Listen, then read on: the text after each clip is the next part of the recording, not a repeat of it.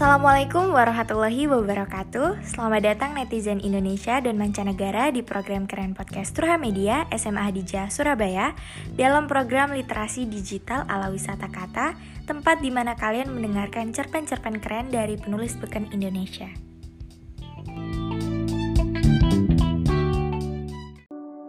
Aku, Kau, dan Ruang Kosong, karya Supriyadi yang diterbitkan di ruang sastra dot com.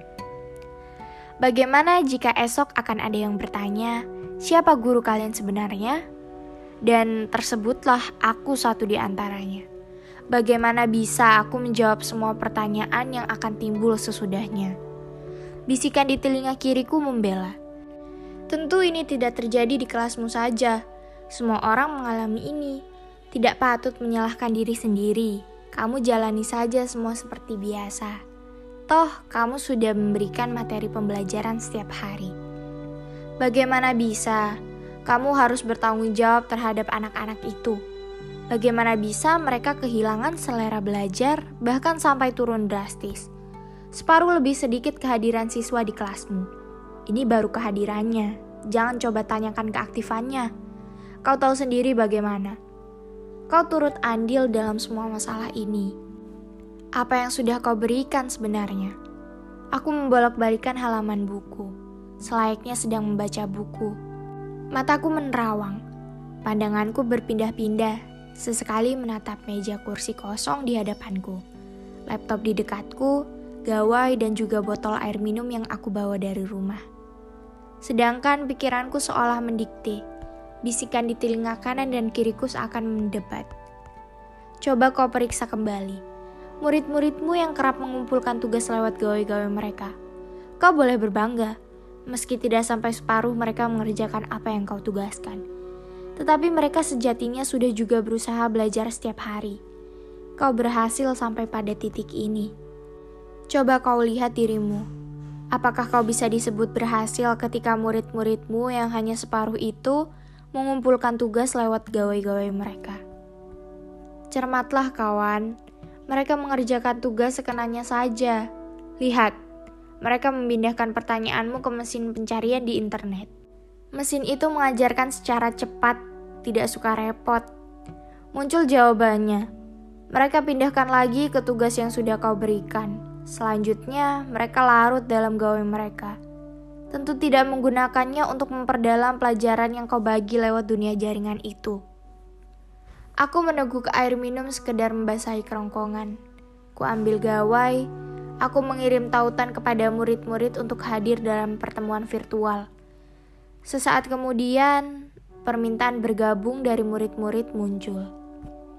Kita akan lihat antusiasme murid-muridmu. Mereka segera bergabung. Jangan kau hiraukan presentase kehadiran mereka. Tugasmu saat ini memberikan pelajaran di hadapan murid-murid virtualmu. Fokus saja, berikan tugas dan minta mereka untuk menyampaikan hasilnya. Aku memuji antusiasme murid-muridmu itu. Tapi pernahkah kau lihat, apakah terdapat penurunan jumlah murid yang hadir dalam kelas virtualmu dari hari ke hari? Dan apakah mereka benar-benar hadir dalam kelasmu? Boleh aku berbisik sedikit? Meski kau meminta mereka mengaktifkan layanan video pada saat kau menjelaskan materi, tapi tak sedikit dari mereka menampilkan foto saja, dan mereka entah kemana. Sesekali cobalah untuk menyapa dan memberi pertanyaan kepada murid-murid itu di sela-sela kau menjelaskan materi. Kita lihat apa yang terjadi.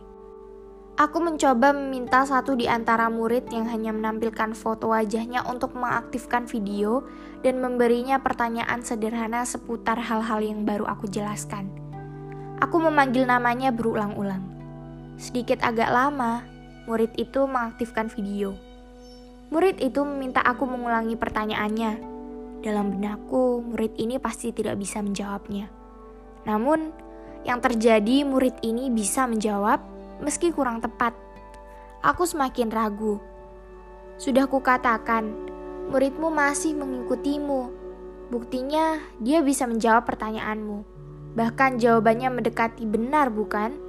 Tidak ada yang berbeda di kelas nyata atau lewat virtual. Mereka belajar sesuai zaman, kawan. Kondisi pandemi ini menunjukkan masa depan pembelajaran yang akan seperti ini. Masalahnya, murid-murid itu butuh penyesuaian. Kehadiran dan ketidakhadiran mereka adalah soal waktu saja. Kau sudah menjelaskan secara detail dan cermat. Seharusnya, pertanyaan sesederhana itu mampu dijawab dengan tepat. Hanya sekedar menyebutkan. Apalagi kau sudah menjelaskannya berulang-ulang. Jika benar murid itu hadir di kelas virtualmu, pastilah dia tidak ragu dan dengan cepat menjawabnya. Lain soal, jika kau memberikan pertanyaan yang satu tingkat di atasnya. Kuakhiri kelas virtual dan meminta semuanya mengaktifkan videonya. Aku mengambil foto rekam layar kehadiran mereka. Setelah mengucapkan terima kasih dan salam, satu persatu murid-murid itu keluar dari kelas. Aku mengunggah foto rekam layar itu pada sosial media milikku. Kutambahkan sedikit ungkapan. Semangat, hari ini di kelas virtual berseri. Aku senyum-senyum, banyak yang menulis di kolom komentar. Aku membaca dan membalasnya. Entah mengapa aku merasa bangga. Memang pantas kau mendapat pujian dari teman-teman dunia mayamu. Yang kau lakukan sudah sangat bagus. Kau juga sudah membuktikan bahwa di jenjang sekolah dasar, murid-murid juga bisa mengikuti kelas virtual. Kau juga sudah mencoba banyak hal. Terus, apakah hasil dari semua ini adalah berujung pada sekedar komentar dari teman-teman mayamu? Fokusmu sudah terbagi, kawan. Orientasimu bergeser. Aku perlu mengingatkanmu. Kau sudah lari dari jalan seharusnya. Mungkin komentar itu bisa kau jadikan bahan untuk menaikkan level semangatmu. Tapi, apakah dampaknya sampai pada semangat murid-muridmu? Ini saatnya bagimu jeda dan mengambil titik perenungan. Mau bagaimana langkah pembelajaranmu? Apa yang mesti kau sadari tentang semua ini? Pembelajaran, pandemi, demotivasi, penurunan kualitas pembelajaran, dan lain-lain. Hei, melamun saja. Pulang gak? Temanku menepuk pundakku. Aku hampir saja melompat karena kaget. Aku tidak sadar sudah saatnya pulang. Aku meminta temanku menunggu.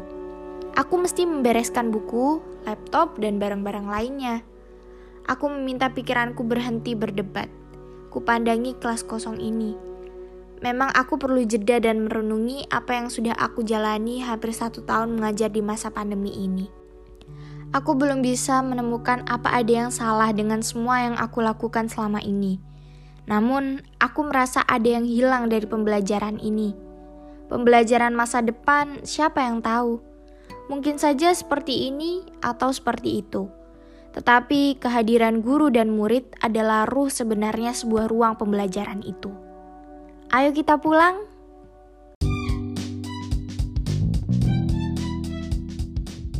Demikian netizen Indonesia dan mancanegara podcast Turha Media S M A Khadijah Surabaya dalam program literasi digital ala wisata kata edisi kali ini.